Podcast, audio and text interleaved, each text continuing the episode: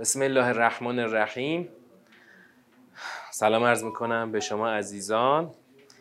خدا رو شاکریم که به اون توفیق داده تا در ساعتی دیگر بخشی از قرآن رو بخونیم و بفهمیم. در 19 همین جلسه از ترم دو می‌خوایم دومین بخش سوری مرسلات رو بخونیم. مروری بکنیم بر مطالب این سوره تا بخشی که جلسه قبل خوندیم. دیدیم سوری مرسلات با قسم آغاز شد. ول مرسلات عرفا. ول مرسلات عرفا خدا کلام رو با قسم به فرشتگانی که وحی رو میارن آغاز کرد. بعد جملات بعدی دیدیم که بعضیا با ف عطف شد بعضیا با واو عطف شد. در پی این ارسالشون توفنده هستن. یعنی در واقع اون ارسالی که خدا اینا رو فرستاده برای آوردن و اینا با توفندگی این کار رو انجام میدن. بعد میان میگشایند. میگشایند چه گوشودنی بعد فرق ایجاد می‌کنن. فرق اون حالتی است مرحله است که یک کلام بسیط در واقع خرد میشه به کلمات و جملات و سوره ها خرد میشه تا قابل خواندن بشه. بعد حالا قابلیت القا پیدا کرده. فالملقیات ببین اینجا آخرین بخش با ف اومد باز. فالملقیات دقیقا القا بعد از فرقه. بعد از اینکه فرق ایجاد شد حالا آماده القا شده. ذکر القا میشه. اینا حالا القا کنندگان هستند ذکری را. به این ترکیب ارسال خدا قسم خورده که جواب قسم بود انما توعدون لواقع. قبل از خود جواب قسم یه جمله در واقع جمله که نه یک ترکیب عذرا او نذرا که ملحق میشه به جمله قبلش. این اومده تا گفته بشه که چی؟ این حالا این وحی که فرشتگان میارن فایدهش چیه؟ یا عذر یا نذره که معناش رو توضیح دادیم. یا عذر آور است برای آن کسانی که بهش ایمان میارن یا نذر است انذار است برای کسانی که نمی‌خوان بهش ایمان بیارن. در هر صورت فایده خودش رو خواهد داشت. اما هم به همه این سیستم ارسال وحی قسم که هر آنچه که وعده داده می‌شوید حتما واقع می‌شود. آنچه که وعده داده می‌شوید رو حالا خدا می‌خواد در مسیر سوره برای ما باز بکنه که در واقع کل سوره مرسلات خدا در چند گام این تاکید می‌کنه که آنچه که وعده داده می‌شوید چیست و چگونه شما قرار باش مواجه بشید. در فراز بعدی کلام خداوند از اشرات الساعه گفت. از اون وقایع بزرگ قیامت کبرا گفت که سه تاش ناظر به خود نظام عالمه چهارمیش هم ناظر به تعیین وقت برای انبیاست تا بیان شهادت بدن به آنچه که امتشون انجام دادن. آنگاه که ستارگان محو بشن آنگاه که آسمان شکافته بشه آنگاه که کوه از جای کنده بشه و آنگاه که برای رسولان تعیین وقت بشه. برای چه زمانی؟ برای کدام وقت؟ برای روز فصل. این لیوم الفصل کلمه جدیدی بود که داشتیم. ما این رو تا آخر سوره باش باز باهاش کار داریم. یوم الفصل خیلی مهمه در این سوره. سوره بعدی هم باز با یوم الفصل داریم. یوم الفصل همون روز جدایی. یعنی برای پیامبران در اون روز جدایی وقت تعیین شده. در روز جدایی وقت تعیین شده. پیامبران چه کارن؟ که میان شهادت میدن به اعمال امتهاشون. بعد خدا باز یوم الفصل رو بزرگ کرد که تو چه می‌دونی؟ چه چیز تو رو آگاه کرده که یوم الفصل چیست؟ همون وای در آن روز بر مکذبان که دیدیم توی نگاه ساختاری این ویل و یوم از این للمکذبین در واقع جواب ازا هست. اینو تا اینجا اومدیم. بعد خداوند سوالهایی رو پرسیده. سوالهایی که آیا ما پیشینیان رو نابود نکردیم؟ آیا اون بعدی ها رو به اونا ملحق نکردیم؟ در پی اونها نیاوردیم؟ یعنی خدا می‌خواد اقرار بگیره که یه نگاهی کن به گذشته که های پیشین که تقیان کردند و ایمان نیاوردن نابود شدن. ما بعدیارم به اونا ملحق می‌کنیم. این چنین با مجرمین ما رفتار می‌کنیم. خدا این اقرار رو می‌گیره که اگر تو هم بخوای همون مسیر رو پیش بری تو هم به سرنوشته همونایی که نابود شدن دوچار میشی. پس وای در آن روز. در کدام روز؟ در همون یوم الفصل وای در یوم الفصل برای مکذبین. بعد اینم خوندیم که خداوند اقرار گرفت که مگه ما شماها را از یه آب پست نیافریدیم. سپس اون آب پست رو در یک جای مکین قرار دادیم. جای مکین یعنی جایی که کاملا استقرار داره. امنیت داره. این نطفه می‌تونه اونجا رشد کنه تبدیل بشه به یک انسان سمیع و بسیر بعد تا یک زمان معینی ما اینو قرار دادیم توی اون قرار مکین. ما, چه، ما توانستیم و چه خوب توانستیم. خدا مراحل جنینی انسان رو اقرار می‌گیره که انسان از یک نطفه ای اومده رسیده به این نقطه. حالا همینجا خدا میگه وای پس وای بر آن روز در برای مکذبان. در آن روز فصل وای بر مکذبان. اینجا ما باید این رو پیدا بکنیم که چه ربطی داره که خدا اقرار می‌گیره از دوران مرحله اول آفرینش آدم که یک نطفه بیشتر نبود. این اقراری که خدا می‌گیره ربطش چیه که میچسبوندش خدا به روز فصل؟ ببین این مثل میمونه که یادت نیست تو چی بودی؟ تو شکم مادرت نه ماه طول کشید تا رسیدی به اینجا. پس وای در آن روز بر مکذبان وای در روز فصل بر مکذبان. بعد یه حلقه وصلی داشته باشه دیگه. حلقه وصل رو خدا عمدن نگفته. حلقه وصل خدا عمدن نگفته. چی؟ یوم ازن اون تنوینش تنوین نکره نیست. تنوینش عوضه. عوض از چیه؟ تو عربی میگن یوم ازن در اصل بوده یوم ازکان کذا. بعد میگن این ازکان کذا همش هست شده یه دونه تنوین جاش اومده شده یوم ازن در همان روزی که می‌دونی بین خودم و خودت می‌دونی چه روزیه. یوم ازن یعنی روزی که مشخصه روزی که چنان است. اینم الان دیگه دقیقا هم که اینجا قبلش گفت کدوم روز؟ یوم الفصله پس باید حلقه رو پیدا بکنیم. حلقه رو خدا عمدن نگفته. حلقه بین مراحل جنینی انسان و اینکه ما تصدیق کنیم که روزی خواهد آمد روز جدایی و اگه بخوایم تکذیبش بکنیم وای در آن روز بر مکذبان. اینو باید پیدا بکنیم. فعلا میریم جلو. حالا اینو تا اینجا خونده بودیم. سوال بعدی. سوال بعدی. علم نجعل الارض کفاتا؟ احیاء و امواتا.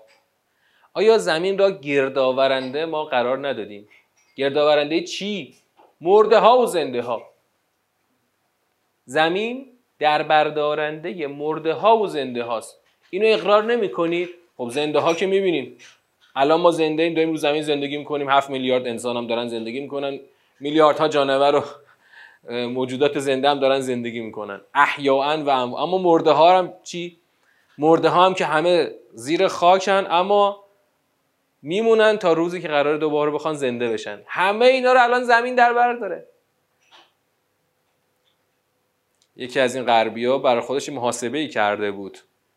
انسان هایی که تا حالا اومدن رفتن. البته تو محاسبات اونا انسان رو برمیگردونن به اون اجداد خودشون.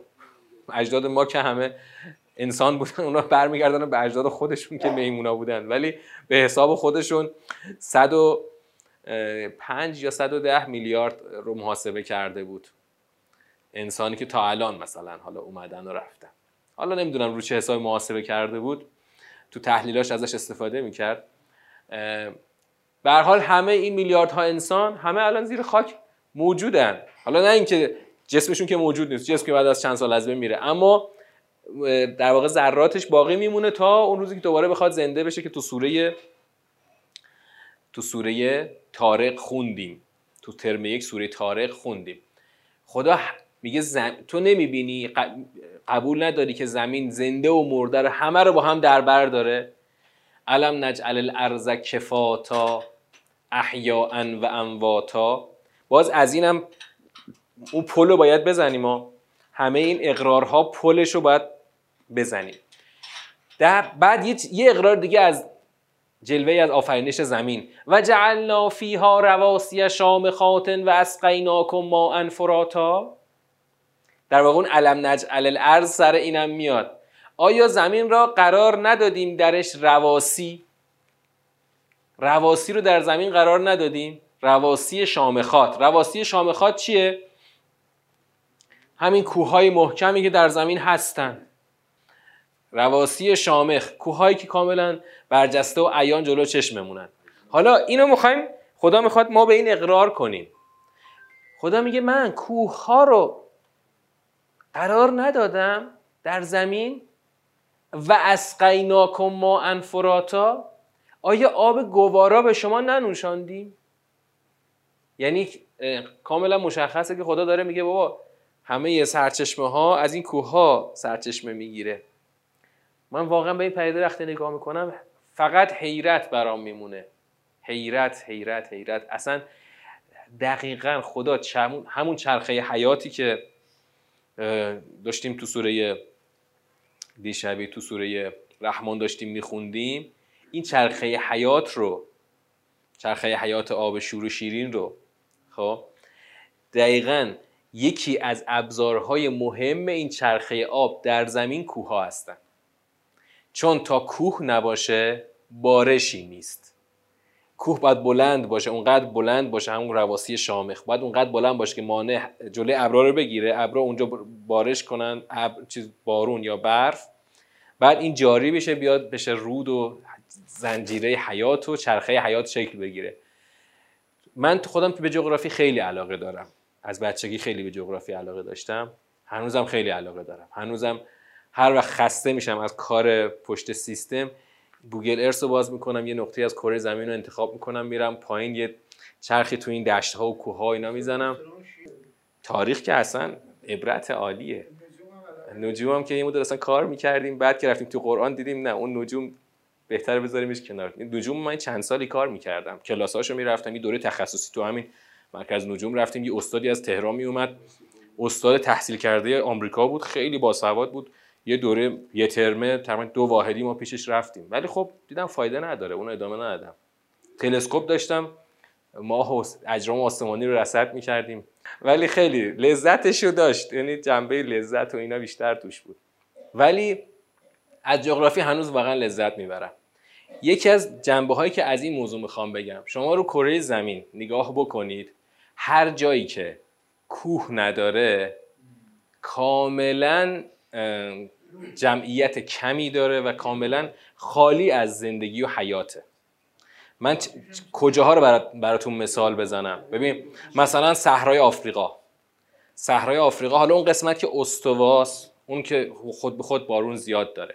ولی یه ذره برو بالاتر کشورهای لیبی، تونس، مراکش و خود مصر اینا تو اون قسمت صحرای آفریقا قرار دارن. اینا اصلا کوه نداره اینجا. کوه بلند نداره. کوه های تپه‌ای کوتاه که اونا باعث بارش نمیشه. یه رشته کوه بلندی باشه وجود نداره. برهوت خداست. هیچ سکنه ای هم نداره. برو اونورتر تو همین آسیای میانه یه صحرایی هست خیلی بزرگی تو شرق کشور چین تو استان سینکیانگ. خیلی این صحرا بزرگ و عجیبه. صحرای گوبی. صحرای گوبی هیچ عارضه طبیعی نداره. صاف. انقدر صاف که توی تصاویر گوگل یعنی تصاویری که کل زمین کره زمین یه جا ببینی اصلا صحرای گوبی خیلی خیلی بزرگه یک بیضی بزرگ خالی خالی. از دشت کویر ما بسیار صافتر و یک رس یک دستره. هیچ کوهی نداره هیچ شهری چند تا شهر کوچولو دور برش بیشتر نیست. خود اون وسط صحرا که هیچی نیست. برو اون ورتر توی آمریکا. خب که آمریکا کشور خیلی بزرگیه. اون نیمه غربی آمریکا اون قسمتش که کوه داره زندگی و حیات داره. این قسمت نیمه غربی آمریکا جایی که کوه نداره برهوت خداست. از دشت کویر ما بیاب و علفتره. هر جایی حیات هست سرچشمه حیات تو کوهه. زاگرس خودمون رو ببین البرز رو ببین. اگه ما زاگرس البرز نداشتیم ایران ما هیچ فرقی مثلا با همین مصر و لیبی و اینا نداشت. یعنی هیچی نداشت. الان دقیقا قسمت مرکزی ایران که ما کوه بزرگی نداریم چیز نداره کویره هیچی نداره. کوهی که شامخ باشه بلند باشه اونقدی باشه که ارتفاعش به ابرا برسه اون باعث حیات میشه. مثلا زاگرس و البرز اینطوری. ولی کوهایی که کوچیکترن. مثلا یه رود کوچیکی از توش میاد که مثلا می‌تونه یه شهر کوچیک رو تغذیه بکنه. اما ببین مثلا بزرگترین شهرهای ایران یا دامنه البرز یا دامنه زاگرس حالا مثلا ببین اصفهان که پایتخت بوده همینطور تهران همینطور. اینا همه در واقع بنده به رودخانه هایی هستن که از کوههای بلند سرچشمه می‌گیرن. حالا همه جای دنیا همینطور. هر جای من این میگم تو تمام قاره های زمین ها استرالیا رو هم بگم خاطر آخرش. استرالیا یه قاره خودش قاره است از بس بزرگه. استرالیا چون کوه بلند نداره این کشور استرالیا تقریبا جمعیت خیلی کمی داره و تقریبا شهر آبادی اون وسطا نداره. فقط چند تا شهر بزرگ این حاشیه اقیانوس داره. وسطش خالیه. چیز خاصی نداره. چون نه رود بزرگی داره نه رشته کوه بلندی داره. اون وقت تو همون محدوده مثلا یه خورده اون ورتر میری مثلا کشور نیوزلند. کوههای بلندی داره خیلی سرسبز و خیلی مثلا آبادتره. هر جای دنیا این پدیده رو بخوای چک بکنی می‌تونی مستقاش پیدا بکنی. جعلنا فیها رواسی شامخات و اسقیناکم ما فراتا. ما نوشاندیم به شما آب گوارا رو از همین کوههایی که کوههای بلندی که سرچشمه رودهای بزرگ هستن. ببین اگه من بخوام همین رو بگیرم منهای نگاه منسجم به قرآن منهای نگاه منسجم به این سوره بخوام همینو بگیرم برم. مثل همین کاری که خیلی از نویسنده ها کردن. گفتم مثلا طرف 700 صفحه کتاب نوشته اعجاز پزشکی قرآن. 700 صفحه کتابه. به زبان عربی بود. من تو کتابخونه بررسیش کردم. بعد شما اون کتاب همش هم که بخونی ها یه ارزن به ایمان شما اضافه نمیشه. چرا؟ چون میاد یه آیه رو می‌گیره دیگه میره میره میره میره. دیگه اون مقصد مبدا اصلی گم میشه. ما همین مقدار که فقط یک درکی از تاثیر این کوه ها و این تاثیر این رشته کوه ها در مثلا تأمین آب شیرین انسان ها داشته باشیم برای ما اون درسمون رو می‌تونیم بگیریم. دیگه ما الان اینجا نمی‌خوایم بریم مثلا کوه کل کوههای کره زمین رو بررسی کنیم. آلپ چجوره؟ آند راکی اینا زاگرس خودمون هیمالیا همشون همین همین ویژگی رو دارن. تو این ویژگی همشون مشترکن. فقط می‌تونی زیبایی ها رو خودت بری ببینی. هر کدوم خواستی برو زیبایی هاشو ببین. ولی دقیقا سیستم همینه. در تمام قاره کره زمین جعل ها رواسی شامخات و اسقیناک و معنفرات ها همه جا جاریه. پس ما اون وجهمون رو باید داشته باشیم. من خودم خیلی به این موضوعات چون علاقه دارم میگم الان من بخوام اینو بگیرم می‌تونم تا فردا صبح در مورد صحبت کنم. یعنی از همه قاره ها می‌تونم ریز بریز براتون شاید مثال بیارم. ولی الان انسجاممون رو گم نکنیم. ویل یومئذ للمکذبین. وای در آن روز بر مکذبان. پس از همین موضوع هم باید نکته ببین خدا از کجا باز به کجا داره پل می‌زنه. از اینکه من کوه قرار دادم و رودهای شیرینی که آب گوارا در اختیار شما قرار میده. اینو شما باید پل بزنی. به کجا؟ حواست باشه تکذیب نکنی. باز اون پل رو باید بزنیم. انطلقوا الا ما کنتم بهی تکذبون. اقرار از پدیده ها تمام شد. الان خداوند میگه برید. روانه بشید. به کجا؟ الا ذل الا ما کنتم بهی تکذبون. روانه شوید به همان چیزی که تکذیبش کردید. تکذیب می کردید اون وقت چی رو تکذیب می کردن؟ چی رو؟ یا خود یوم الفصل رو؟ یا اصلا شاید کسی خود یوم الفصل رو تکذیب نکنه. اون نتیجه رو تکذیب کنه. مثلا نتیجه یا بهشت یا جهنم. حتی بریم جلوتر. حتی ممکنه کسی کسی چی رو تکذیب نکنه یوم الفصل هم قبول داشته باشه. اصل بهشت جهنم هم قبول داشته باشه. اما اون نظامی که آدم ها رو به تفکیک می‌کنه جدایی رو ایجاد می‌کنه که کیا برن بهش کیا برن جهنم اونو تکذیب می‌کنه. نمونهش کجا بود؟ سوره نجم. سوره نجم. آقا بهشت هم هست جهنم هم هست. اما ما حتما میریم بهش چرا شما حتما میری بهش چون ما که حل همه چی. از قبل همه چی حله. چیزش هم دادن. زمانت نامش هم امضا شده بهمون دادن. پس تکذیب مراتب داره. ممکنه کسی آتئیست باشه میگه اصلا من خدا رو قبول ندارم. اما اون خیلی پرته از معرکه است. بیا جلو بیا جلو. بین خودمون الان باید دنبال تکذیب بگردیم. نکنه من جز مکذبین باشم.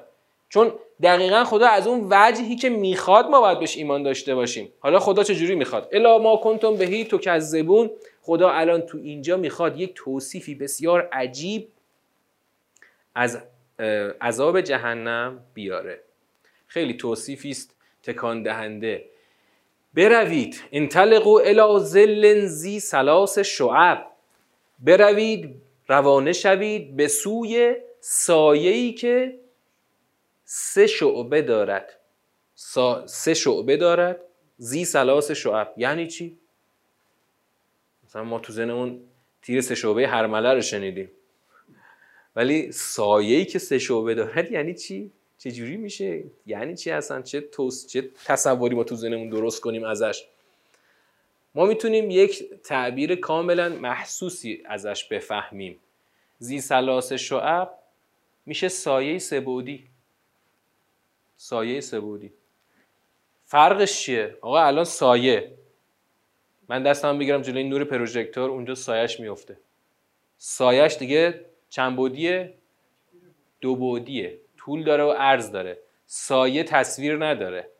سایه نبود نور اصلا. اصلا سایه که خودش چیز نیست که. چیز وجودی نیست چیز عدمیه. اینجا وقتی نور نباشه اون میشه سایه. دو بودم بیشتر نداره. اما اگه سایه بخواد سه بودی باشه یعنی یه, جنس وجودی داره. نه عدمی. مثلا فقط یه, یه چیزی نیومده جلوی نوری بگیره بشه سایه. سایه های جهنم خودش وجود داره. خودش وجود داره. تو آیه بعد این وجودش رو خدا می‌خواد توصیف بکنه.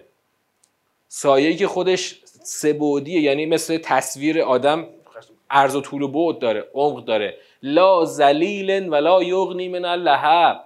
حالا شما تو این دنیا میری پشت میری جای سایه امون می‌گیری از شدت نور آفتاب مثلا. سایه شما رو امان میده مثلا از, از تابش مستقیم خورشید. اما اون سایه سایگی نداره. فرق می‌کنه. لا ذلیل. سایه ای که سه شعبه داره سه, سه بود داره اصلا سایگی نداره. وقتی سایگی نداره لا یغنی من لحب اون سایه اینطور نیست که بری جای پناه بگیری شما رو از شراره های آتش جهنم حفظ بکنه. اون و نه به نسبت نسبت به لهیب آتش فایده میرساند. یعنی اون سایه مانع شعله ها و شراره های آتش جهنم نمیشه. چون خودش یه امر وجودیه. این نیست که اونجا مثلا سردتر باشه خنک باشه مثلا شعله ها نرسه. نه خود اون سایه خودش یه در واقع خودش جزئی از عذاب جهنمه. میگه برید برید به سمت همون چیزی که تکذیب می‌کردین. حالا انها ترمی به شرر کلقصر همانا آن پرتاب می‌کند شراره هایی مانند قصر. تصور ما رو خدا از سایه عوض کرد. اولا سبودیه طول و عرض و عمق داره. ثانیا اینکه جلوی هیچ چیزی رو نمی‌گیره سایگی هم نداره. ببین باید شما خودتون یه پدیده وجودی رو تصور کنید. مثلا ببین مثلا فرض کنید یه آتش فشانی گدازه پخش می‌کنه تو هوا. الان کسی بره درون گدازه های آتش فشان حتما نابود میشه. چون هم داغه هم سوزنده است. هم اینکه ولی حتما همه جا دوربرش تاریک خواهد بود اگه کسی بره داخل گدازه های یک آتش فشان. الان اون گدازه میشه یه امر وجودی. با اینکه داخلش ممکنه هم تاریک باشه هم هیچ چیزی نباشه ولی حتما نابود میشه. حالا می‌تونیم فقط تصور کنیم. بالاخره خدا با این اوصاف این رو برای ما ترسیم کرده. حالا یه وصف دیگه. انها ترمی به شرر کلقصر یک تشبیه اومده تو آیه بعد. تشبیه. ترمی یعنی پرتاب می‌کند. همان آن پرتاب می‌کند. شراره هایی مانند قصر. شرر شراره ها کلقصر مانند قصر. این لهیب و آتش جهنم شراره پرتاب می‌کنه. نمی‌دونم تصویر شراره های خورشید رو تا حالا دیدید یا ندیدید. من که توی مستندها خیلی دیدم خیلی عجیبه. شراره های خورشید چیزای آره خیلی عجیبه. مثلا چند تا کره زمین توش جا میشه. این شراره ها پرتاب میشه و تا میلیاردها کیلومتر میره تو آسمون و انقدر می‌تونه گاهی وقتا پر انرژی باشه که حتی می‌تونه تمام ارتباطات رو در کره زمین مختل بکنه. و یه چرخه هم داره چرخه های 11 ساله داره تو خورشید. یعنی هر 11 سال قوی میشه. حالا اون شراره خدا می‌خواد از شراره های جهنم بگه. میگه پرتاب می‌کنه این لهیب شراره های پرتاب می‌کنه مثل قصر.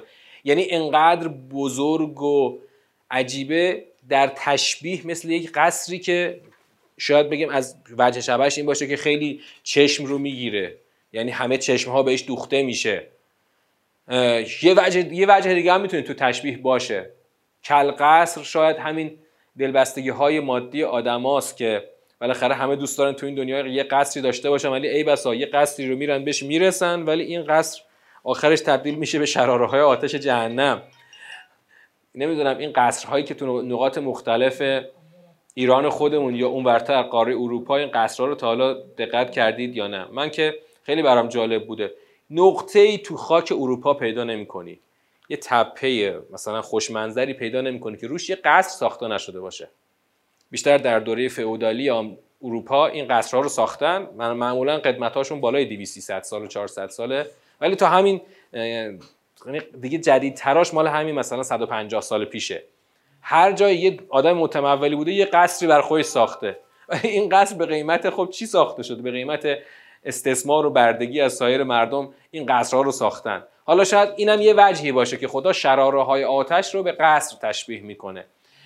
که دوباره یه تشبیه دیگه از شراره. که انهو جمالتون صفر گویا شطوری زرد رنگ است.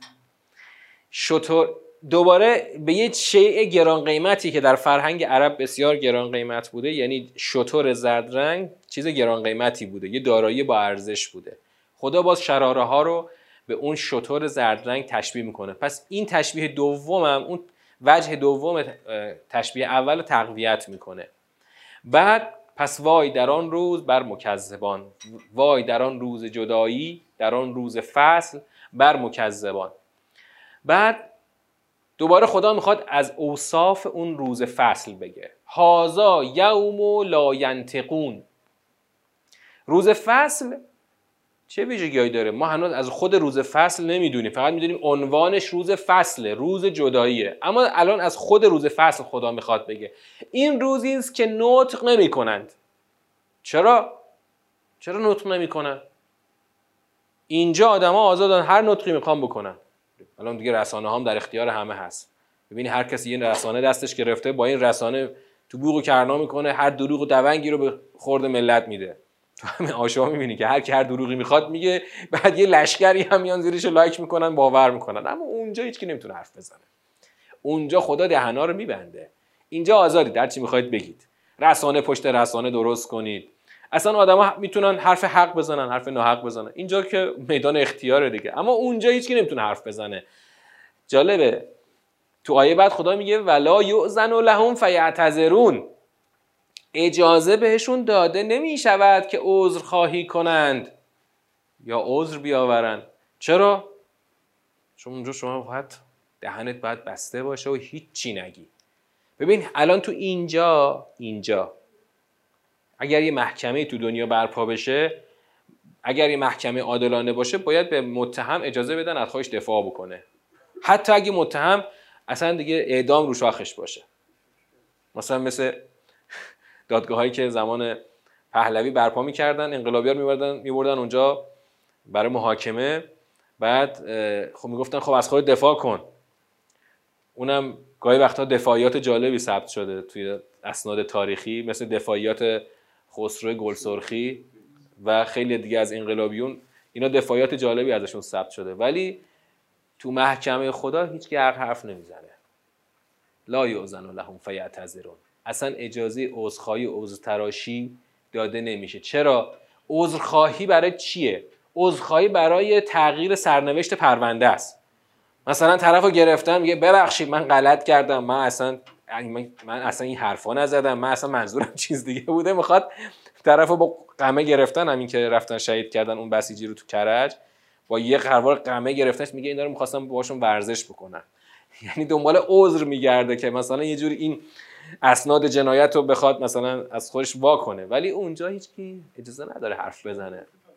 آره ببینید درسته. این که الان اینجا خدا میگه که اینجا اون روزی نیست که کسی حرف بزنه. اینو, اینو اینجا داریم و جای دیگه باز داریم که خداوند میگه که خب میگه ما ازشون می‌پرسیم. مثلا چرا دنبال این آدم را افتادید؟ خودتون رو بدبخت کردید. من میگم احتمالا اینا در جاهای مختلف هست. یعنی شاید این مال آغاز محکمه خداست که هنوز هیچ دیگه حق حرف زدن نداره. تا محکمه عدل خدا برپا بشه. دیدیم تو سوره چی بود؟ سوره حاقه بود یا سوره قبلی و بعدیش بود که خدا گفت؟ ببین یه چیزی رو که داریم اونجا اینه که پنجاه هزار سال طول می‌کشه خود برپایی قیامت. خب؟ در یک روز پنجاه هزار ساله خدا می‌خواد قیامت رو برپا بکنه. شاید این مال مقطع اولشه که هیچکی فعلا حرف نباید بزنه. هیچکی اینجا الان موقع اوستراشی نیست. ولی حالا الان ما این وجهش رو بگیریم که بالاخره اصلا کلا اونجا مجالی برای عذر تراشی نیست. به کسی اجازه عذر تراشی داده نمیشه. این چی رو ثابت می‌کنه؟ این ثابت می‌کنه که پرونده دیگه اونجا چیزی بهش کم و زیاد نمیشه. کسی نمی‌تونه مثلا پرونده رو مثلا اینجا میگن آقا تو بیا همکاری بکن. مثلا لو بده رفیقات و اینا رو ما مثلا پرونده رو تخفیف میدیم. ولی اگه همکاری نکنی نه اشد مجازات برات در نظر می‌گیریم. آقا تو دیگه تو محکمه قیامت پرونده حکمش مشخصه. قرار نیست. البته متقدم متأخر هرچی بوده دیگه تک تموم شده پرونده تکمیل شده. دیگه اونجا چیزی کم و زیاد نمیشه. نه عضو تراشی می‌تونه کم و زیادش کنه نه حرف اضافی. حالا جالبه در یه وصف دیگری در یه وصف دیگری اون جمله ویل و یوم از للمکذبین رو باز داریم. در وصف دیگری خدا میگه هازا یوم الفصل جمعناکم والاولین این همون روزی روز جدایی است که همتون رو با هم جمعناکم یعنی شما کم به کیا برمیگرده؟ ها؟ به آخرین. آره همین داشتیم دیگه چند تا قبلش. ف...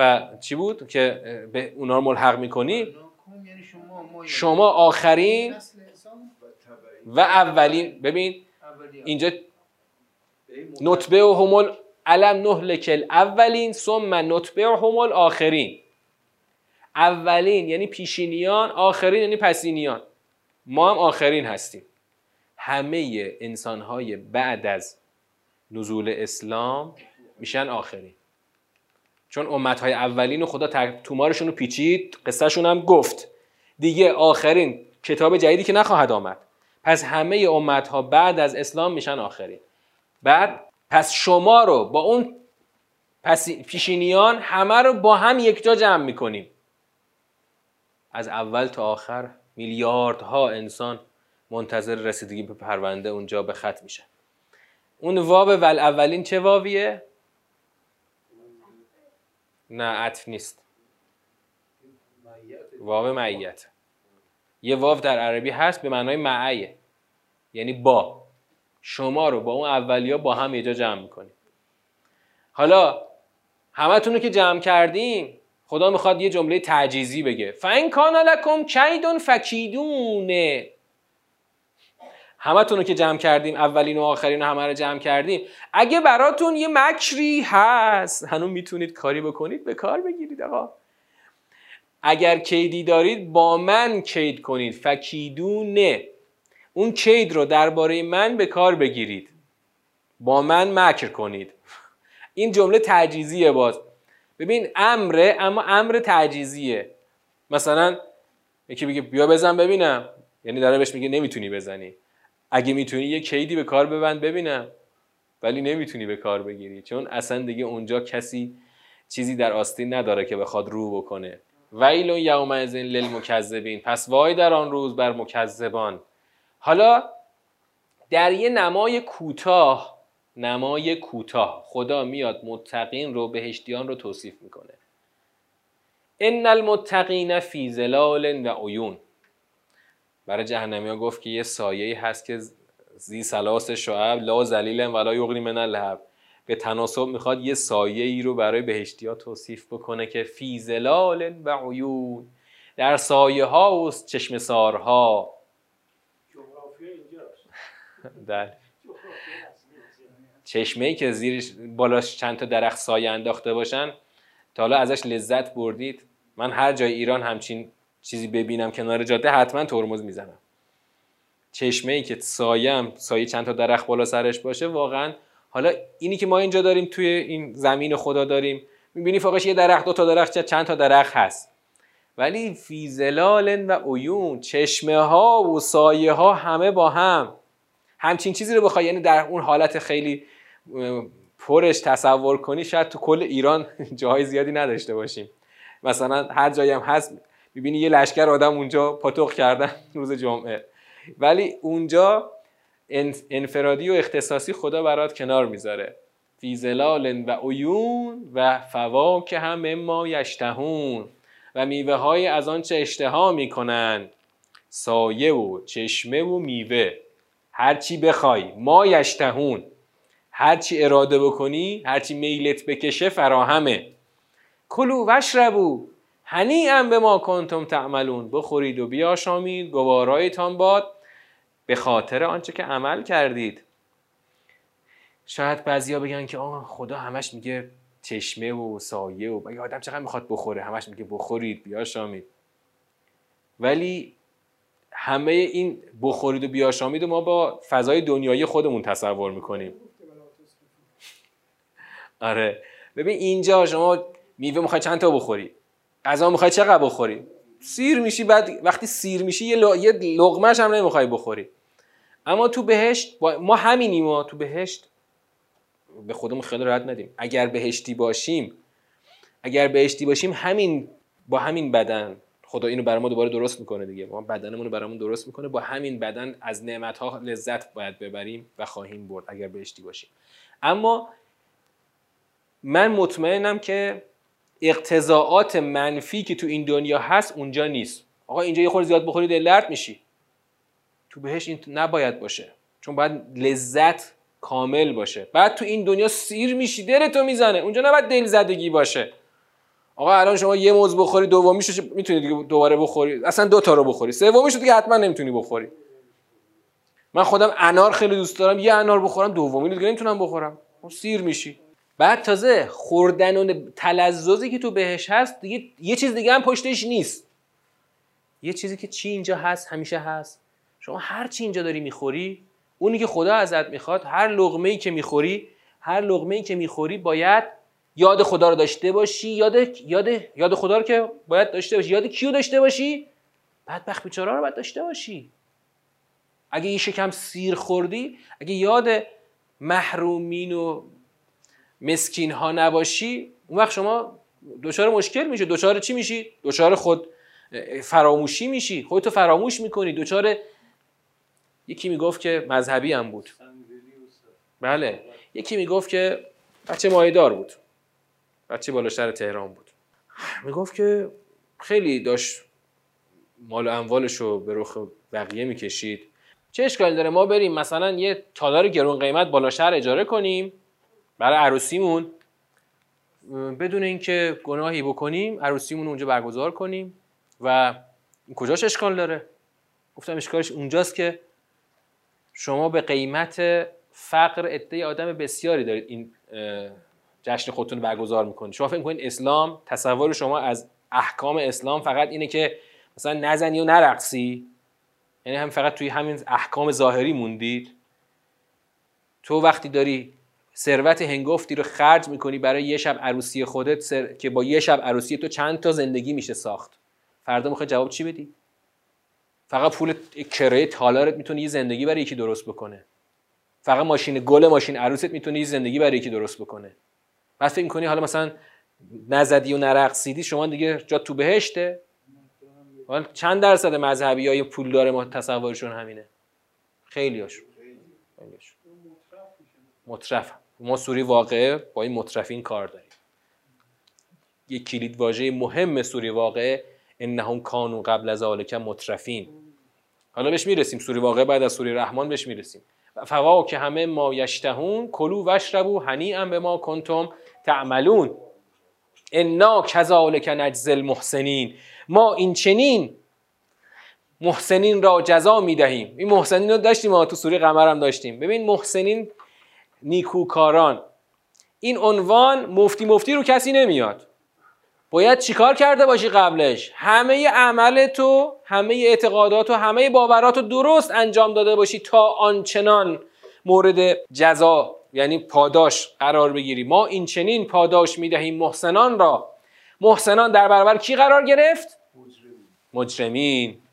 البته یه عنوان دیگهش متقینه. متقین و محسنین در برابر مجرمین قرار گرفته. ویلون یومئذ للمکذبین. پس وای بر در آن روز بر مکذبان. کلو و تمتعو قلیلا انکم مجرمون. باز عنوان مجرمین تکرار شد. آقا شما هایی که باور ندارید بخورید دیگه. ما به اون بشتی ها که خواهیم گفت بخورید. اما به شما الان میگیم بخورید.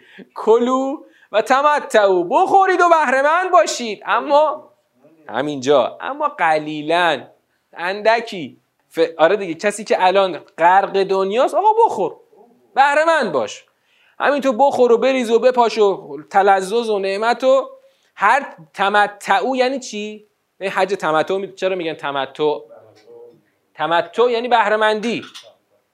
حج تمتع به خاطر احکام خاصش اسمش شده حج تمتع در برابرش حج قران و افراد. تمتع بهرهمند باشید آقا. مخصوصا دیگه تو زندگی امروز بشر تمتع جلوه هاش متکثر شده.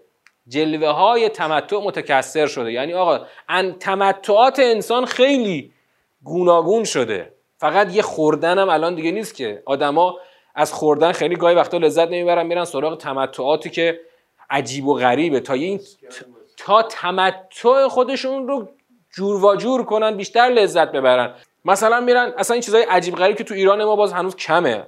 ثروتمندا بیشتر دارن اینطوری. مثلا میرن سراغ هیجانات عجیب و غریب. هیجاناتی که مثلا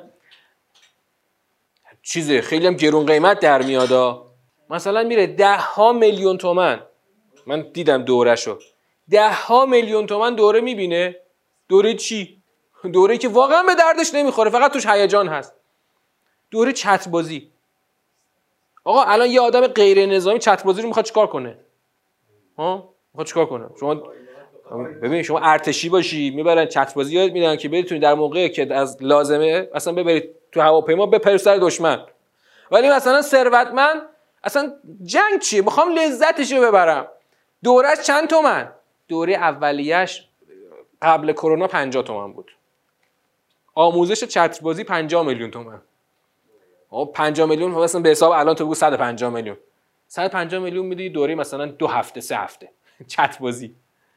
تمتعات عجیب و غریب برای لذت بیشتر. آقا این یه لذت نمی‌دونیم. بالا آدم چرخ می‌زنه چه لذتی داره. آره خیلی من هم می‌تونم تصور کنم چه لذتی داره. ولی پولش معادل یه زن... یه یه جهازه مثلا. کلو و تمتع و قلیلا. آقا هرچی هم این تمتع انسان بیشتر میشه. ولی تش زود در میاد. چون خیلی کمه. یعنی دنیا تهش خیلی کم عمقه. عمقی نداره. هر چقدر توی تمتع تو بیشتر می‌کنی زود به تش زودتر به تهش می‌رسی. شما کافی یه سفر برید جزایر جنوبی. ببین از این تمتعات گرون قیمت چقدر اونجا فراوون برات منو میارن. یعنی پرواز با فلان پرواز با اون یکی قواسی. یعنی قیمت هر دیگه یه تومنه همش. یه تومن مثلا یه دوری بزن پنج دقیقه. تو شمال هم زیاده. یه تومن یه دور پنج دقیقه ای حالا کم کمش دیگه 500 تومن شما حالا مثلا مشتری باشی 500 تومن بده یه دور پنج دقیقه بهت می‌زنه. کلو و تمتع و قلیلا انکم مجرمون. ببین خود تمتع نه گناه نه جرمه. چرا الان تمتع اینجا تو ادبیات قرآن شده جرم؟ چرا؟ چون این تمتع در کنارش تکذیب میاد. نه اینکه هر کی تمتع کرد حتما مکذبه. اما تمتعی که تو این دنیا آدما میرن سراغش خود به خود به تکذیب می‌کشه. چرا؟ چرا تمتع از دنیا آدمو به تکذیب میکشونه؟ چون اولین اولین عنصر تمتع قفلته مثلا مثلا کسی که درد دردمندان رو داشته باشه می‌تونه در عین اینکه درد دردمندان رو داره مثلا به اندازه یه جهاز یه عروس مثلا خرج یه تفریح کوتاه خودش بکنه. باید همچین تصوراتی نداشته باشه تا از اون تمتعش لذت ببره. درسته؟ از اون تمتع وقتی می‌تونی لذت ببری که اهل قفلت باشه. این قفلت تا کجاست؟ این قفلت باید اینقدر دایرش بزرگ باشه که به قفلت قیامت منجر بشه. مثلا شما برو به همون ثروتمند بگو آقا میشه مثلا این از این تمتع گرون قیمت صرف, صرف نظر کنی پولشو بدی مثلا من یه یخچال بخرم برای عروسی؟ به شما حتما جواب میده نه. من می‌خوام لذتش رو ببرم. پول دا پولدار شدم که لذتش رو ببرم. یعنی تمتع خود به خود قفلت توش هست. غفلت توش هست. مثلا ببینید تو کانال ها الان هر روز این تمتعات گرون قیمت رو تبلیغ می‌کنن. دیدم تو کانالش حسن ریوندی داشت تبلیغ سوپر ماشین می‌کرد. سوپر ماشین ها خیلی گرونن قیمت های خیلی خیلی گزافی دارن. اصلا تو داخل کشور شماره نمیشه فقط تو جزایر جنوبی که منطقه آزاده اونجا زیاده. سوپر ماشین به کرایه میده. تازه سرعت محدود سرعت هم داره به چه دردشون می‌خوره؟ چون تو همون جزیره هم نمی‌تونی شما بیشتر از 80 کیلومتر سرعت بری. سوپر ماشین سرعتش مثلا 350 کیلومتر در ساعت. اینو برای چی کرایه کردی؟ فقط کرایه یک روزش پول یه ماشینه. کرایه یک روزش پول یه ماشینه. ولی ببین چقدر ثروتمندا صف می‌کشن برای کرایه یه ماش... سوپر ماشین. تمتعاتی که جز به ریخت و پاش و جز به قفلت امکان نداره اصلا. ایناست که آدم ها رو به جرم میرسونه. ویل یومئذ للمکذبین. وای در آن روز بر مکذبان. بخونیم سه آیه. و اذا قیل لهم ارکعوا لا یرکعون. وقتی شاهدش چیه؟ شاهدش اینه که وقتی بهشون میگی که آقا کرنش کنید در برابر پروردگارتان کرنش نمی‌کنن. رکوع کرنش خضوع. به آنها گفته شود رکوع کنید رکوع. نمی‌کنن. ویل یومئذ للمکذبین. وای در آن روز بر مکذبان فبه ای حدیث بعده یؤمنون؟ پس به کدامین حدیث بعد از آن ایمان می آورند حدیث یعنی کلام گفتار. حدیث یک کلمه ای که تو فارسی بجاش بگو گفتار. به کدام گفتار یا به کدام سخن می‌خوان بعدش بعد از اینی که الان گفتیم ایمان بیارن؟ روز شناخته شده است. الان سخن از کدام روز شناخته شده است؟ روز فصل.